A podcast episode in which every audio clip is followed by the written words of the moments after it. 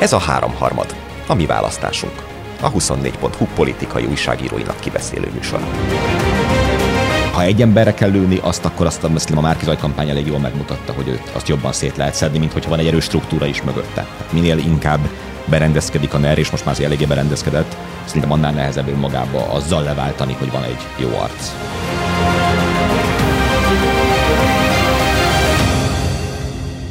Ma Bita úr, Kerner úr és Nagy József a stúdióban. Külföldi országokban zajlott választásokkal kezdjük a programunkat. A franciákkal vagy a szlovákokkal akarom mondani, a szlovénekkel kezdjük ez az első kérdésem. De persze egy ilyen álkérdés volt, mert oda akartam volna kiukadni, hogy miért neki futnánk ezeknek a külpolitikai eseményeknek, meg azoknak a magyarországi vonatkozásainak, azért felvetnék egy szakma etikai dilemmát, hogy illik-e kirögni, hogy a köztévé úgy számolt be a szlovéniai választásról, hogy közben Szlovákia zászlója volt a háttérben, vagy legyünk toleránsok, és mondjuk azt, hogy időnként mi is hibázunk, és majd amikor mi hibázunk, akkor elvárjuk a kollégáktól, hogy ők se rögjenek ki bennünket. Ez én viszonylag nagy lendülettel szoktam saját magunkat is kinevetni, hogy hibázunk. Úgyhogy szerintem ez, ez a meg szólásszabadság részének gondolom azt, hogy ki lehet nevetni a köztévét gyakorlatilag bármiért. Hát meg alapélményünk ez szerintem a Budapest, Bukarest, igen. más televíziós, nyugati televíziós csatornák kínálatában, tehát hogy... De ez mégiscsak a magyar köztévé, ami évi bő 100 milliárd forintból működik. Általában a nyugati televíziós csatornák sem szűkölködnek, tehát nyilván hibázik mindenki. Azért ez, az tök érdekes trend volt, hogy most az ukrajnai háború miatt ugye nagyon sok tévés ilyen térképgrafikát használtak mindenhol, és nagyon-nagyon sokszor estek el komplett országok a nyugati tévékben is, tehát ez nem a köztévé, nem tudom, ilyen fél autoriter volt, amiatt volt ez a hiba. Egy csomó helyen a térképekkel, meg ilyen logókkal probléma van, hogy nem tudom, Szlovákia szerintem többször megszűnt például a nyugati, meg olasz tévék mm, ilyen bejátszóiban. Úgyhogy ez egy visszatérő. Jó, világos, dolog. akkor elengedem a kérdést. De ettől még lehet nevetni rajta, én vagyok a legnagyobb proponens annak, hogy nevessük ki a köztévét. Úgyhogy... Jó, térjünk rá a francia elnök választásra. A 44 éves Emmanuel Macron maradt Franciaország köztársasági elnöke. A második öt éves ciklusát fogja most elkezdeni. A verseny nem volt annyira szoros, mint amennyire az elemzők várták volna. Macron 58, Le pedig 42 át szerezte meg a szavazatoknak. És ugye Macron az, aki az első olyan elnök a franciáknál, akit, akit újra választotta két évtized után. Legutóbb ugye Jacques Chiracnak sikerült ez 2002-ben, amikor a mostani Löpennak az édesapját győzte le. Külpolitizáljunk, mondjátok. Kezdjük. Nagyon érdekes választás szerintem abból a szempontból, hogy két olyan értelmezése is van, ami nyilván egyaránt igaz, de mégis egymásnak homlok egyenest ellentmond. Ugye az egyik ez, hogy milyen simán nyerte Macron, és akkor ez micsoda győzelme az európaiságnak, meg a liberalizmusnak, miközben ugye Löpen jobb eredményt ért, ért el, mint legutóbb, a szélső jobb, jobb, eredményt, jobb eredményt ért el, mint valaha. Mint, mint valaha. És ami különlegesen érdekes szerintem, és erről majd lehet nyilván hosszabban beszélni, mert ez, ez egy elég egy világjelenség. Ugye Macron úgy nyert, hogy a 60 alatti korosztályban egyetlen korcsoportban sem ő nyert. A fiataloknál, a 35 év alattiaknál ugye az első fordulóban a baloldali, radikális baloldali, szélső baloldali, ki, ki hogyan hívja, jelölt Milanson nyert, aki egyébként bizonyos tekintetben radikálisabb Löpennél, például NATO ellenes. És De ez nem annyira meglepő a szélső baloldal. Nem, egyáltalán nem. Egyáltalán nem, inkább az a meglepő, hogy... A, nézve. Hát meg ugye az, hogy valójában a hivatalos baloldal szinte nincs is.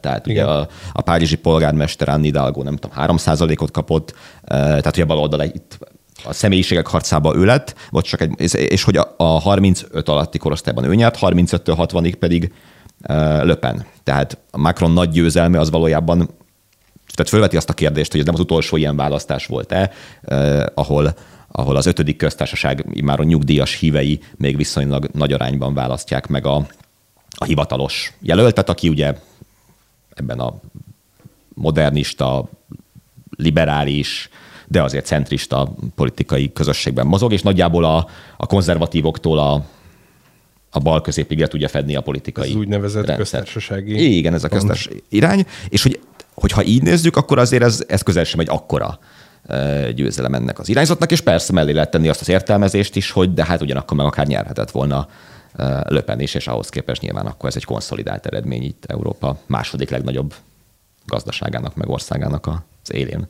Ja, hát ugye van egy csomó olyan érvelés, ami szerint az, hogy a Löpen ennyire jól szerepelt, az valójában a, segítette, a, ez, ez egy jellemzően baloldali érvelés, az, az így, a, meg a, az egész választási rendszernek a struktúrája az abban segíti a Macront, hogy viszonylag gyenge támogatottsággal újra elnök tudjon lenni, és folyamatosan minden egyes évben a, a szélsőjobbnak a fenyegetésével, minden egyes évben választáskor.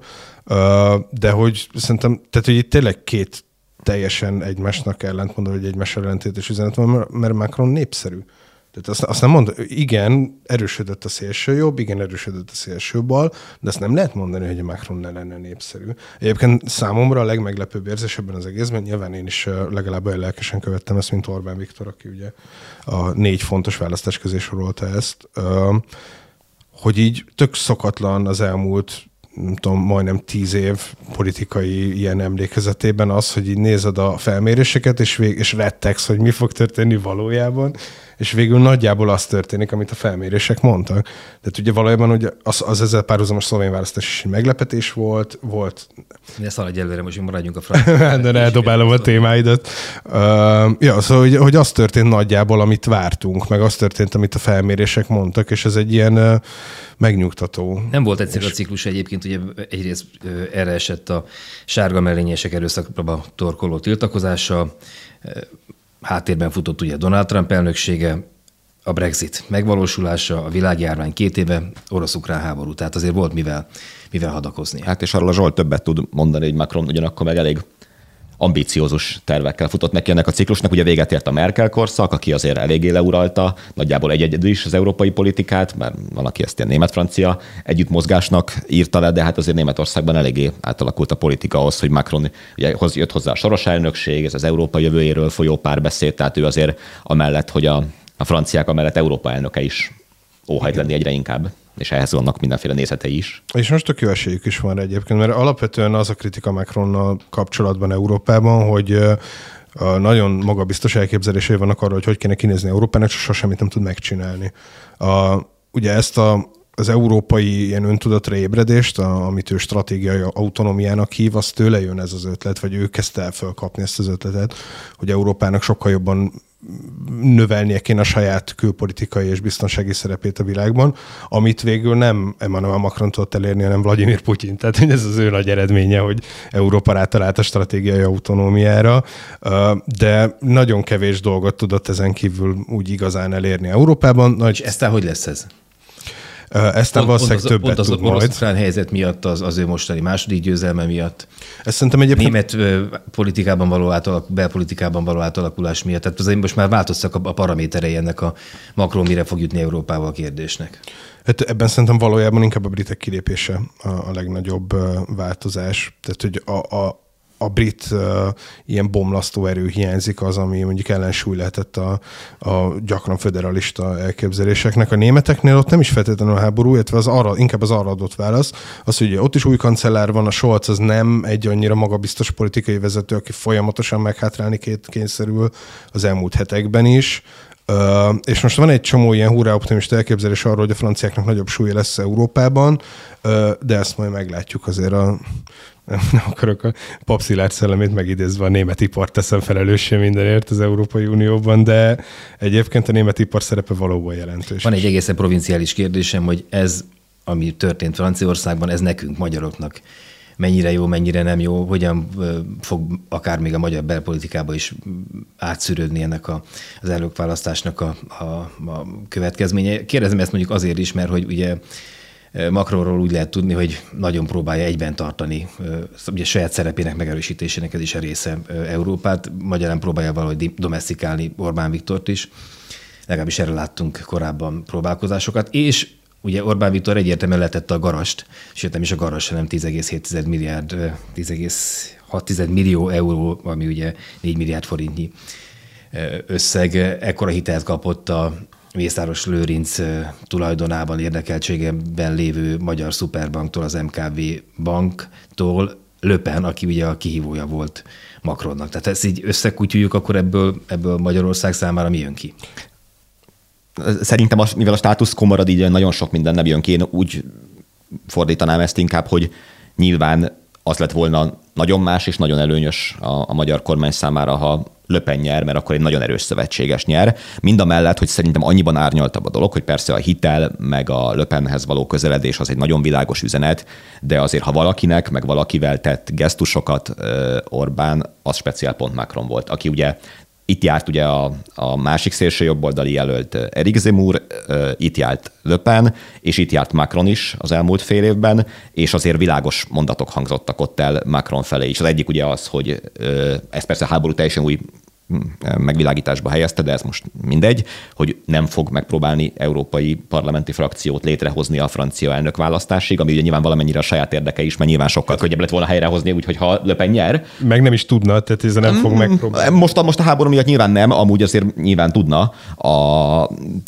mérete, befolyása az, az, az nyilván nem lényegtelen, és hát ugye ott egy nagyon komoly egymásra találás volt atomenergia ügyben Macron és Orbán között, amikor Macron itt járt, ami szintén... És most majd, hogyha hát igen. bukjuk Paks 2-nél az, az orosz, hogyha az Unió úgy dönt, hogy Paks 2-t nem építheti a rossz akkor kínálkozik. Az egy nagyon kínálkozó megoldás nyilván, és... Ne csak beszállítóként, hanem, hanem fővállalkozóként is itt legyenek. És nem csak ebben az egy ügyben volt egyébként azért együttműködés kettő között, tehát hogy a, szeretjük azt gondolni, hogy az Orbánnak csak az lett volna jó, hogyha Löpen nyer,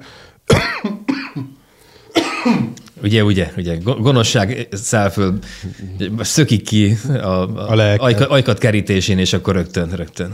Szóval szeretjük azt gondolni, hogy Orbánnak csak az lett volna, hogy Löpen nyer, Löpen jobb lett volna neki, de egyébként a Macronnal ők tökéletesen együtt tudnak működni, és nem csak az energiaügyben, hanem mondjuk a közös agrárpolitikában is nagyjából hasonlók a két ország érdekei. És itt nem, nem alapvetően ügyekről van szó, hanem arról, hogy a két ember mennyire pragmatikusan áll hozzá ehhez a szövetséghez.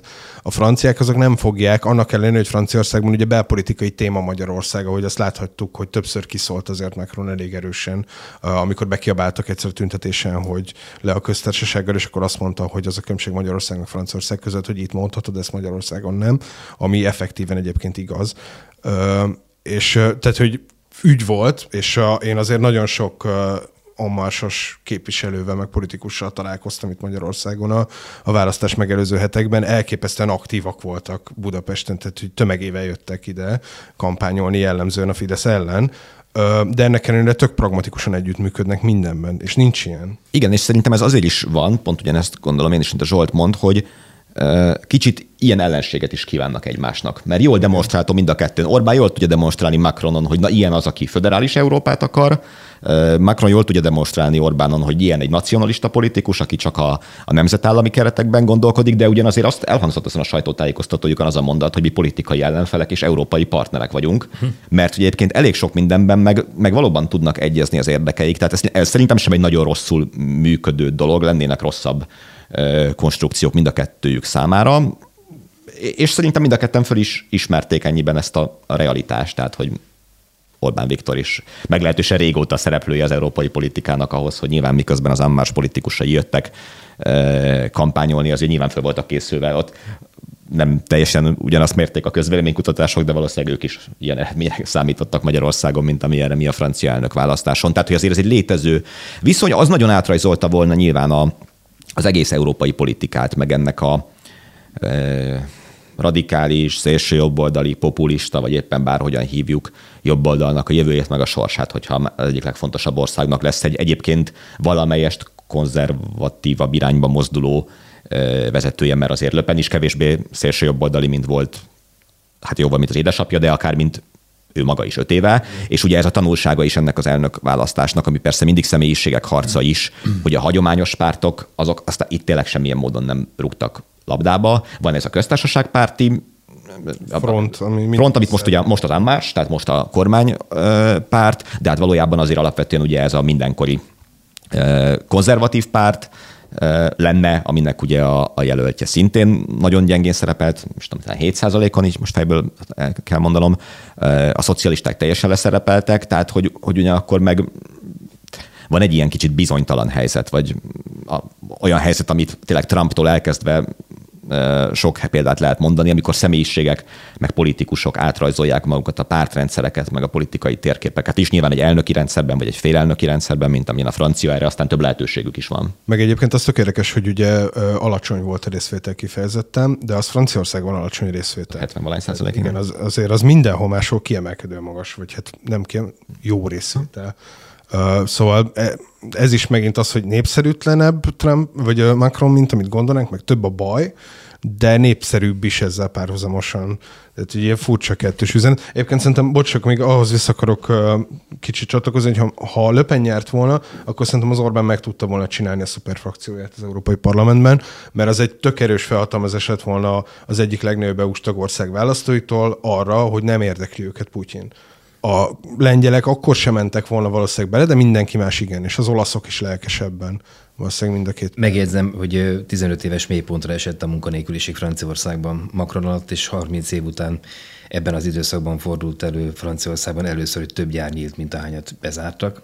Hát ez és majdnem mi, mindenhol Európa világban egyébként. Tehát, hogy erre halad Amit én olvastam most itt septében elemzéseket, azok ezek központi helyre helyezik abba, hogy egy, egy széles társadalmi rétegben, miközben egy széles társadalmi rétegben stabilan népszerű, a közben egyébként pedig egy másik társadalmi rétegben kevésbé népszerű, tehát ahol, ahol, kevés, ahol nem ő volt a népszerűbb, ott még, még kevésbé népszerűbbé tette őt az, az elmúlt öt év és ezt alátámasztják a választási eredmények is, hogy a leggazdagabb régiók többségében fölényesen nyert már az első fordulóban, és őt már csak emiatt is, a, tehát a politiká miatt nyilván, a politiká miatt a gazdagoknak, a gazdagok elnökének tartják. Hát szerintem egyébként nem feltétlenül a politikája, hanem inkább amiatt, hogy kinéz. Tehát azért a Macron, mint ember üzenete, az nem az, hogy egy vagyok közületek. Ja, Zsolt, csak, csak leg, nem leg, egész legfőbb, legfőbb a... Macron jellemző mondatait a beszélgetésünk előtt az volt, hogy őrület, hogy ennek az embernek az összes öltönye az milliméter pontosan addig ér, ameddig érni. Igen, a nadrágszár. Ez ez Zsolt, aki ugye ide egy narancssárga zokniban, és itt térfölé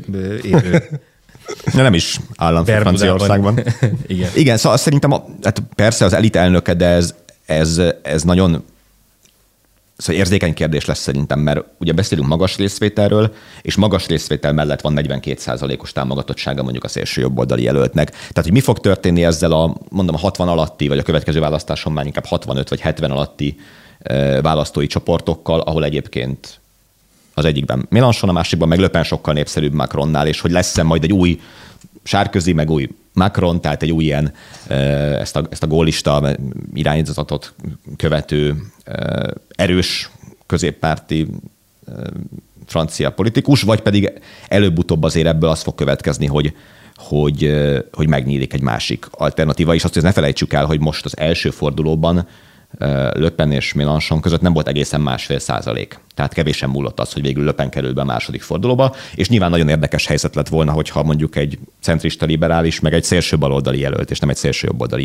jelölt közül kell választani. Igen, és már csak azért is, mert ugye a, a Löpennek a nagyjából a kampány témái azok mind nagyon baloldali Abszolút. témák voltak. Tehát miközben a végül győztes Macron az nem tudom, stratégiai autonómiáról, meg reneszánszról beszélt, addig a Löpen a benzinről és Igen, tehát az is egy érdekes dolog, és szerintem ez is egy csomó helyen majd Magyarországra vagy Magyarországról értelmezhető, hogy a szélső jobb oldal tulajdonképpen úgy ment be középre, hogy valójában nem középre, sok, sok szempontból nem középre ment be, hanem baloldalra.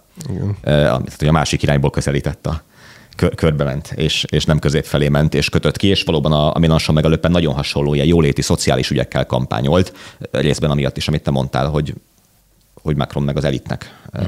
Hadd zárjam le ezt a témát úgy, hogy visszarángatlak benneteket a Kárpát-medencébe.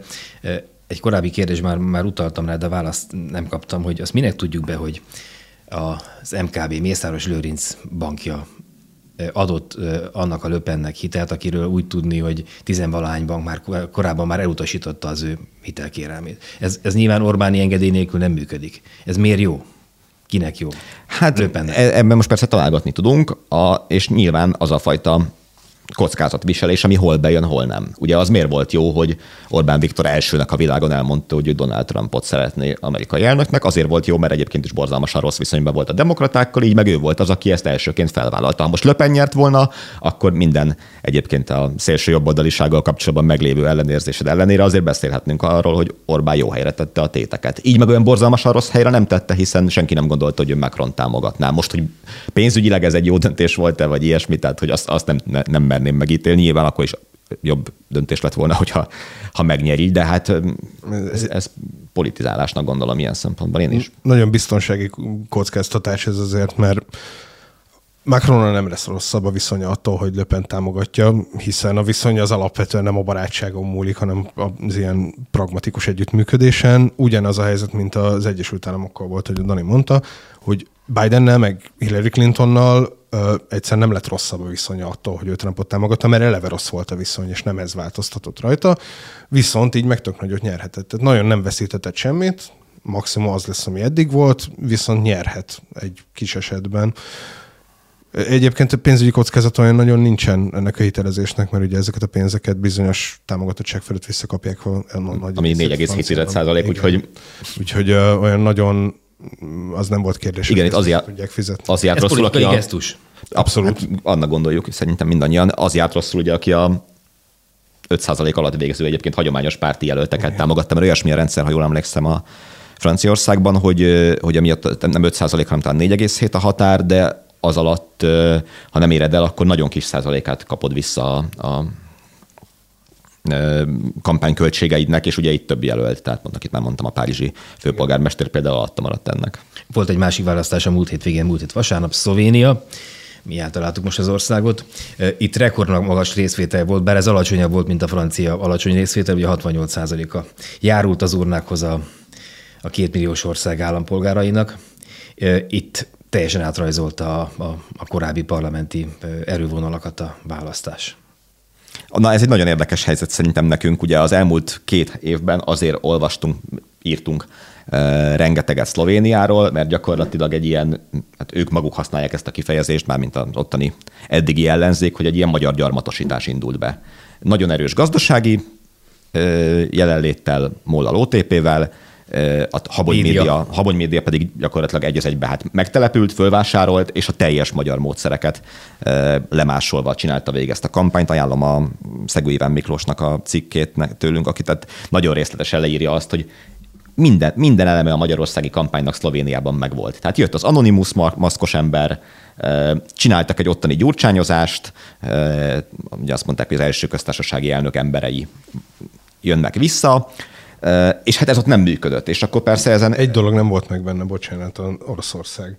Mert azért Jánszá az elég, elég erőteljesen fordult szembe Oroszország. Ugye ott volt a legelső Kievi úton, és a Golub pedig, aki végül nyert, ő meg messze nem annyira határozottan hát olyannyira, Oroszország ellenes, igen. Most a Jansáig támadják őt azzal, hogy orosz igen. beavatkozással nyert, ami persze egy érdekes kérdés lesz akkor majd, mert valóban szinte az utolsó ilyen közeli Orbán szövetséges a, a Jansa, és hogy most ennek ellenére ő vádolja az ellenzékét azzal, hogy orosz párti.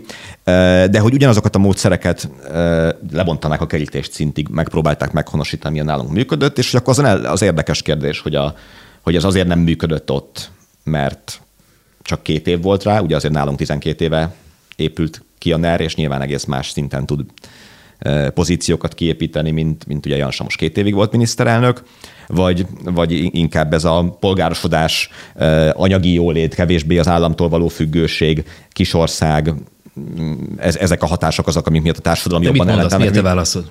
Fogalmam sincsen, tehát Valószínűleg mind a kettő, mint általában ilyenkor lenni szokott, tehát nyilván két év alatt nehezebb kiépíteni egy ilyen struktúrát, mint 12 év alatt, és, és gondolom, hogy valamilyen szinten közrejátszik ebben az is, hogy, hogy egy e, ilyen jó, jólétben, Magyarországhoz képest jólétben azért nehezebb azokat a függőségeket kiépíteni, ami nálunk azért elég jól sikerült.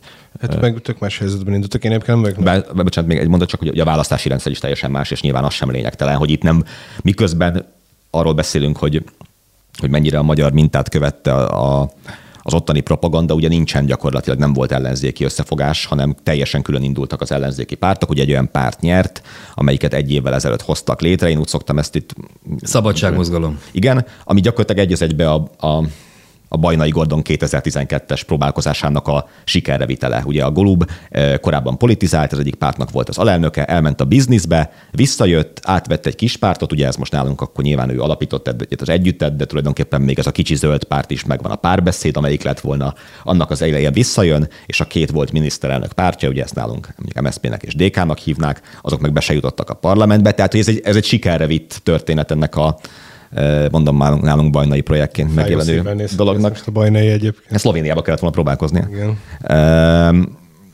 miért kezdtem el ezt? Igen, azért kezdtem el ezt mondani, hogy, hogy, hogy ez is azt mutatja, hogy tehát egy pártrendszer is nagyon gyökeresen át tud alakulni, hogyha nincsen annyira megcsontosodva, hogyha van egy ezek szerint jó jelölt, nyilván nem tudnék sokat mondani egyébként Golubról, de, de hát az egy nagyon erős üzenet, hogy egy pici, éppen frissen létrejött zöld pártot egy év alatt föl, vagy másfél év alatt föl tudsz építeni a baloldal vezető erejévé úgy, hogy egyébként ott is volt egy baloldali összefogás, ugye négy különböző párt, alapból most kettő kiesett, kettő bejutott. Szóval azt akartam elkezdeni mondani ezzel, hogy én nem vagyok nagy szakértő Szlovéniának, bár egyébként egyike a kevés helynek, ahol legitimen kévren szakértőnek lennem, vagy így félig meddig, mert mégiscsak szlavisztikát tanultam, de nek azért ott Azt nagyon... tanultál? Ez, aha, persze. Nem tudtad? Nem beszélgettünk még erről? Nem. Majd lehet, hogy több. Ért valamihez a Zsolt. Ler- leraggadtam az Az a- öltön, öltönnadrág hosszánál. Mostani, Ja, azt hitted Szabónak tanult. mo- mostani európai politika az egyetlen, az, amihez legalább félig legitimen kellene is értenem, mert nyilván a nyelvészet az azért viszonylag máshol van, mint a rakéták. De az, hogy Szlovénia azért nagyon sok mindenben más, mint Magyarország, például a méretében, ami szerintem itt egy tök fontos dolog, hogy ez egy sokkal kisebb ország, mint Magyarország, és emiatt a kis országoknál általában rugalmasabb a, a politikai paletta. Egyébként Magyarországon is viszonylag rugalmas, tehát azért sok párt tűnik, tűnt el és alakult. Hát csak van egy viszonylag jelentős állandóság benne, amit Fidesznek hívnak. Igen, na, és ez nem volt meg Ez, azt ez elmúlt 12 évnek van egy állandósága, így van. Hát, Hát, Tehát a, a, akkor azért a Fidesz 98 óta jobb oldal uraló párt. Tehát, hogy oké, én most a, én leragadtam a kétharmadnál, tehát én nálam az öltöny nadrágnak a hossza az nem milliméterben, hanem centiméterben ért, értendő, tehát hogy én, én megelégettem az, hogy az elmúlt 12 évre tekintettem vissza. Fájt neked ez az ne, elégítést a ez- megjegyzésem az ölt, ölt, De ne, ne, ne, ez tök rendben volt, csak a megfigyelő képességedet próbálom most itt yeah. szidolozni a hallgatók fülébe, hogy ezzel a gyönyörű szép képzavarral éljek. A, amit akartam mondani, az az, hogy, hogy ugye a Jensennek sose volt ekkora felhatalmazása. Tehát ez egy, szerintem egy tök fontos dolog, hogy ő nem abból a helyzetből kezdett el politizálni, meg ami még eszembe jutott, hogy ugye három hónapja kezdett el effektíven kampányolni ez a párt, hogyha jól emlékszem, a Svoboda, és simán lehet egyébként, hogyha a magyar választások nem áprilisban, hanem januárban lettek volna, akkor nem kétharmadnál tartunk. Tehát, hogy így valami párhuzamot próbálok ráerőltetni erre a helyzetre, hogy lehet, hogy ennyi idő alatt ezekkel az Orbáni médiamódszerekkel nem lehet annyira erodálni valakinek a politikai támogatottságát. Lehet, Igen. ez nem elég rá. Innen Magyarországról nézve egy nagy kérdés, hogy, hogy lehet-e, jöhet-e valaki annyira átütő erejű politikus, hogy képes a személyiségével szétrobbantani egy rendszer. Ugye korábbi példa Miró Cerárt emlegették mindig, aztán most ugye itt van a, a Golob, Golob, tehát hogy és ilyenkor az ember mindig azon gondolkodik, hogy vajon itthon ez előfordulhat, megtörténhet. Hát de, ugye aki- de akkor erővel bírni egy személyiség, hogy felrobbantson egy komplet rendszer. ugye, Márkizai Péternél nagyobb erővel bír. Nem, a nem akartam. MZP-zni. de hát is a saját oldalát ugyan, de fölrobbant. Tehát, hogy nyilván az, az, ez volt az érv mellette, nem? nem, nem ért oda, igen, igen. És de most saját oldalát robbantotta fel. Végig gondoljuk, hogy miket mondtunk róla. Ez volt az egyetlen mellette szóló érv, hiszen párt háttere nem volt. Ami volt neki, az a személyiség ereje, vagy gyengessége, vagy bármilyen, tehát abban jelentett kihívást a korábbi ilyen a hivatalos baloldalról jövő próbálkozókhoz képest. Ez nyilván a, kérdésre nem feltétlenül egy nemleges válasz, csak egy de minden esetre egy rossz tapasztalat ezzel kapcsolatban. Tehát, hogy, de ezek nem univerzális receptek nyilván, tehát, hogy például a bajnai projekt ezt mutatta meg, ott is az volt mögötte a feltételezés, hogy, hogy ő majd hozza azt, ami, ami kell, csak valószínűleg a személyiséget nem tudta kellőképpen hozni, de minél, minél jobban kiépül ez a rendszer, mondjuk ez a média rendszer, ilyesmi, an, ugye ha egy emberre kell lőni, azt akkor azt a Márkizaj kampány elég jól megmutatta, hogy őt azt jobban szét lehet szedni, mint hogyha van egy erős struktúra is mögötte. Tehát minél inkább berendezkedik a NER, és most már azért eléggé berendezkedett, szerintem annál nehezebb önmagába azzal leváltani, hogy van egy jó arc. Azt nehéz lenne mondani, hogy felrobbannak, de azt biztosan ki lehet mondani, hogy a magyar politikában többen ketyegnek azért erős személyiséggel. Legalább. Na mondj, mondj egy párat, légy szíves. Mert mi beszélgettünk a műsor előtt, hogy több ketyegőről beszéljünk. Hát, de én nem úgy értem a ketyegést ebben az esetben, hogy me, olyan meghatározó és erős személyiségek, akik tényleg itt sikerre tudják vinni a saját politikai oldalukat, de hát azért Magyarországon van egy csomó nagyon erős személyiség a politikában, és talán, talán túl erős is. Tehát Márki Zaj Péterre senki nem mondhatta azt, hogy nem egy karakteres figura, vagy nem volt erőteljes a személyisége, Gyurcsány Ferenc a másik. Tehát, hogy aki már versekben politizál, arra miért mond, nem mondhatjuk, hogy nem erőteljes személyiség. Hát ugye az erőteljes személyiség az egy dolog, az alkalmasság kérdése is, meg az hitelesség kérdése is. Itt van ugye ez a szlovéniai új győztes, ő mégiscsak, nem tudom, vezette az országos áramszolgáltatót, egy időn keresztül államtitkár volt, tehát túl nagy ismeretem nincs erről, de egy, egy ilyen karakteres, erős, hiteles figurának tűnik, akiről elhitték a szlovénok azt, hogy ő képes egy országot vezetni, meg képes egy, egy komplet politikai oldalt irányítani. Bajnai Gordon egy, egy, egy töprengő értelmiségi, azóta is hát lát, a nekünk adott. Na de neki is ilyen referenciái voltak, amiket most Igen. elmondtál. Üzleti életből jött, vezetett cégeket, tehát nyilván van valamilyen módon a személyiségnek is szerepe, másrészt mondom, szerintem ezeket nem lehet figyelmen kívül hagyni. Mennyi idő, milyen választási rendszer. Tehát például ugye itt is, ugye 4% a küszöb Szlovéniában, hát legalább négy olyan párt van, amelyik mondjuk 2 és 4 százalék között végzett, tehát mondjuk ebben akkor a két farkú kutyapártot hozzam analógiának, tehát ahol azt mérlegelték az emberek, hogy akkor én az elvesztem, elvesztegettem-e a szavazatomat, csak ott ezt két volt miniszterelnöknek a pártja volt.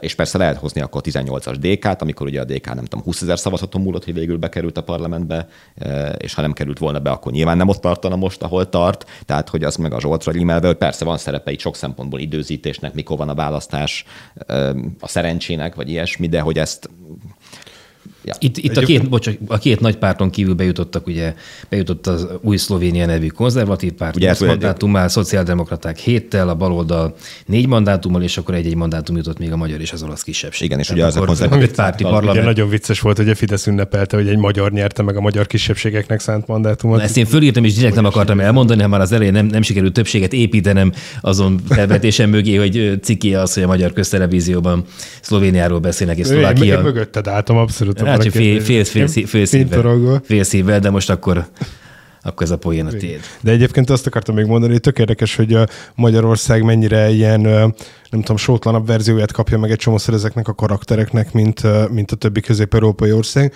Ha megnézed mondjuk Varsó polgármesterét, Rafael Trzavskovskit, akkor azt hiszem, így kell kételni, és sose tudtam rendesen kiejteni. Én már a golobban is a papíromat kell néznem, hogy erre felejtsem. Uh, szóval, hogy ő, ő egy sok, nagyon hasonlít a karácsonyhoz, csak egy csomó mindenben sokkal ilyen karizmatikusabb karakter, és mindenki, aki így együtt dolgozik vele, az nagyon dicséri ezért. De Magyarországnak ugye Donald Tuskja sincs, a gyógyszer lenne a mi Donald Tuskunk gyakorlatilag, és azért a két karakter nagyon messze van egymástól, meg érted, nem nagyon van a, fú, hogy a Radek Sikorskink se, szóval így... De mit összemenőzik itt komolyan? Ilyen, ne, hát ez a, most EP képviselő a, üzenek kinek a férje, Dani? A, N. Applebaumnak a férje igen, igen. volt lengyel külügyminiszter, és uh, a, volt egy tök érdekes, tehát hogy csak hogy érzékeltesen, hogy milyen minőségű ember, a, együtt járt uh, egyetemre a Boris Johnsonnal és David Cameronnal, és egy osztályba jártak üzemben, Oxfordban, és uh, amikor volt, lát, néz, végignéztem vele egyszer egy vitát a Harry Kissingerrel, ahol a Kissinger azzal kezdte a köszöntést, aki ugye volt amerikai külügyminiszter, hogy nagyon kedves a lengyelektől, hogy egy olyan embert küldtek elé, aki jobban beszél angolul, mint ő. Úgyhogy ez, ez, uh, hogy ilyen minőségű emberekből politizálnak Lengyelországban. Nyilván egy nagyobb ország, de ezek szerint még Szlovénia is, ami meg egy sokkal kisebb ország. Hát meg azt szerintem, és már kicsit már lehet, hogy jövő hétre is dobok be témát ilyen szempontból, hogy nálunk ez a fajta állandóság, amit ugye a Fidesz meg Orbán Viktor testesít meg, ezen közben mondjuk Szlovákiában öt miniszterelnök fogyott el, Romániában annál is több, Szlovéniában hát 2010 óta meg tudom számolni, hány miniszterelnök volt, de mondjuk ugye legalább négy vagy öt szintén, hogy, hogy nincs ez, hogy valakit akkor megválasztanak, és akkor most nem is csak az, hogy hatalmon marad, hanem hogy eltűnnek. Most megint nem akarok még gyógycsányozni sem, meg semmi, csak hogyha Sajnos. Hát nem, jut, nem jutnak be, akkor, akkor nincsenek. Tehát, hogy és akkor jön egy másik ember, a, a Miró Cerár, vagy Cserár, nem is tudom, hogy kell mondani valójában, ő is visszavonult, és azért mondtam a jövő hetet, mert a jövő hétnek lesz szerintem az igazán forró témája Robert Ficó, hogy vele mi lesz. Szóval, hogy annyira az elég erős személyiség volt. hát, igen, pont ennyire erős személyiség. Ilyenek vannak a, a jövőjét melegítőben töltse. Hát ez, ez, a Fidesznek egyébként az óriási erőnye, a személyiség, Orbán Viktor személyiséget. Szerültem vele egy, egy háttérbeszélgetésen, és megkérdeztük tőle, hogy hogy tudné a baloldal, valahol még az első kétharmad vége felé, hogy tudné a baloldalból győztes pártot csinálni. Az MSZP-ből tudné egy győztes pártot csinálni, és akkor az volt a válasz, hogy tudnék, de most éppen nem érek rá. és én gyanítom, hogy egyébként ebben a válaszban, amit egy Orbáni mosolyjal keretezett, az, az, az, egy, az egy valós válasz volt. Tehát, hogyha úgy alakult volna, hogy hogy lehetőséget kap, közben itt ilyen videósok elejtik a különböző rekvizitumaikat, az, az, az a hang itt a háttérben, de elnézzük nekik. Szóval, hogy ha lehetőséget kapott volna, akkor valóban valóban megcsinálta volna a Még lehet, hogy meg is fogja. Igen. Még ez... Igény van rá.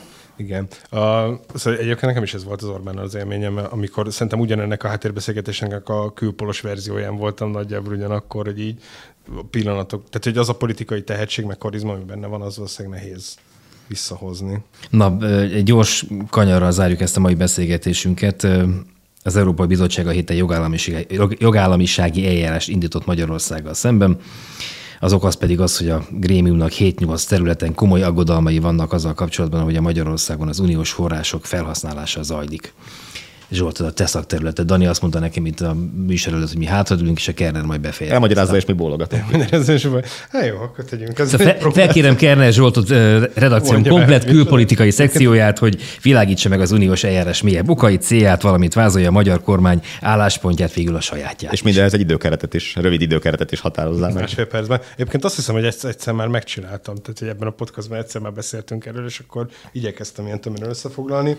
A, inkább elmondom a konfliktusból akkor, hogy a magyar kormány mostani álláspontja az így nagyjából az, hogy megpróbálják összemosni az ellenük felhozott Európai Uniós vádakat az ellenük folyó eljárásokkal, és abból, amit Gulyás Gergely kommunikál, meg amit a magyar kormány kommunikál, meg Varga Judit, így nagyjából azt érzi az ember, hogy itt a családvédelmi törvény miatt büntetik Magyarországot, és emiatt nem fizetik ki a helyreeltési alappénzeit, meg emiatt indul a, a jogállami mechanizmus, amit egyébként a mindenki, tehát ez klasszikus Európai Uniós branding, hogy ezt amúgy nem jogállami mechanizmusnak hívják. De szabad ne feled, szerinted, szerinted miért indult el? Azért indult el, ami, ami az indoklásban van, vagy másért indult el? Hát maga a mechanizmus azért indult el, mert politikai súlya lett annak nyugaton, hogy Magyarországon sokat lopnak. Nagyon röviden ennyi. Tehát itt tényleg a, a, ez, ez az eljárás... Hát a kérdésemre a válasz az, hogy igen, azért indult el, ami, igen. ami, ami a hivatalos szöveg. Igen, de tágabb politikai kontextusban. Ez szerintem fontos, ez, ennyiben akartam közbeszólni, azért azt ne felejtsük el, hogy ugye itt van egy 2010 óta folyamatosan húzódó Magyarországgal kapcsolatos ilyen megrendszabályozási igény, aminek nem nagyon volt eddig meg a hatásos ö, eszköze, ezt most el sem kell már mondani, szerintem annyit hallottak róla a hallgatók, tehát hogy ugye a kölcsönös védés Szövetség a magyar és a lengyel kormány között az eddigi eljárásokat ellehetetlenítette, de hát azért volt itt tavarás jelentés, szargentini jelentés, ugye ezek mind a fióknak készültek, mert nem, most megtalálta. A szargentini a hetes cikk szerinti eljárás alapja. Hát igen, de, hát, hogy az, az, az de, ott valóban de mint egy hat éve fogadták el, és még nem, most nem sikerült. De elviekben legalább történik. Igen, és hogy e- ehhez képest ugye a magyar kormány válasza mindig az, hogy a mindig az éppen aktuális és népszerű döntéseit próbálja úgy föltüntetni, mintha az zavarná Európát. Ugye most az az állítás, hogy a genderezés miatt van az eljárás, előtte meg öt évig az volt az állítás, hogy a migrációs politikája miatt van. Tehát mindig amiatt van, ami, ami éppen ennek akkor, előtte meg a rezsicsökkentés miatt volt. De a genderezés az ebben az esetben nem véletlen, hanem ez egy szándékos koncepció. Minden jel arra mutat, hogy eleve azért tették bele ezeket a részeket a családvédelmi törvénybe, hogy legyen mire hivatkozni az uniós eljárások során. Tehát minden jel erre mutat. Amiért én azt mondom, hogy, hogy amiatt van ez az eljárás, ami benne van a szövegben, az az, hogy ennek a mechanizmusnak az ötlete, ez ne, olyan nettó befizető országokban született meg, a Hollandia, Fukar négyek, uh, ilyesmi, ahol komoly belpolitikai probléma lett abból, hogy minek küldünk mi a mi befizetett adónkból pénzt egy olyan országba, ahol a miniszterelnök családja költi el, vagy ők teszik zsebre. És ott ez, tehát hogy a nem véletlen, hogy a Rutte, aki egyébként valószínűleg pragmatikusan sokkal jobb kapcsolatot tudná ápolni ennél az Orbánnal, és ápol is, ennyire látványosan Orbán ellenesen politizál, azért, mert otthon ez egy jó politikai, belpolitikai álláspont hogy a tolvaj keletiek meg déliek ellen vagyunk. Ugyanígy ütik egyébként az olaszokat is adott esetben, akikkel nem feltétlenül a korrupció a baj, hanem ott az a sztereotíp probléma, hogy lusták és nem dolgoznak eleget, és ezért kell őket állandóan kimenteni. Szóval egy a politikai ok ennek a megszületésére az nagyjából az, hogy Magyarország egy korrupt hely. Egyébként a ugye jelentés megindító levélben, vagy a mechanizmus megindító levélben, hogy megszereztünk, abban tök egyértelműen le vannak írva. Tehát hogy tényleg semmilyen más politikai ezzel nincsen szó benne. Nem is nagyon lehet, mert ugye ezt a mechanizmus csak akkor lehet megindítani, hogyha te bizonyítani tudod azt, hogy a jogállam visszatérő megsér, jogállami elvek visszatérő megsértése, az negatívan befolyásolja az Európai Unió költségvetését. A családvédelmi törvénynél nagyon nehéz lenne erre ráhúzni. És egyébként tök látványos, hogy Magyarország ellen indították el, és nem a lengyelek ellen, mert még a lengyelek ellen is egy picit nehezebb bizonyítani azt, hogy az igazságügyi rendszer, meg a bírói rendszer függetlensége az hogyan okoz kárt a büdzsének. Magyarország ellen sokkal könnyebb, mert hogyha lopsz, az kárt okoz a büdzsének.